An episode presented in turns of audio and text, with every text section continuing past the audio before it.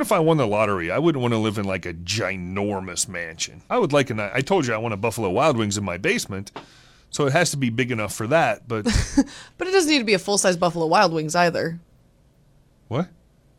Like you can just have like the food from Buffalo Wild Wings. served in- No, no. I want the full Buffalo Wild Wings. I want the bar area and the restaurant area. But right, but do you want like 40 people in your house at any given time? No, just one guy. He can if he's just cooking for me, he can take my order and then go cook. I can get my own beers. I don't need a bartender. Right. Right. But so do you need the entire restaurant? Do you need I think so well what's what's wrong with one booth, one table, one bar? because that wouldn't be Buffalo Wild Wings.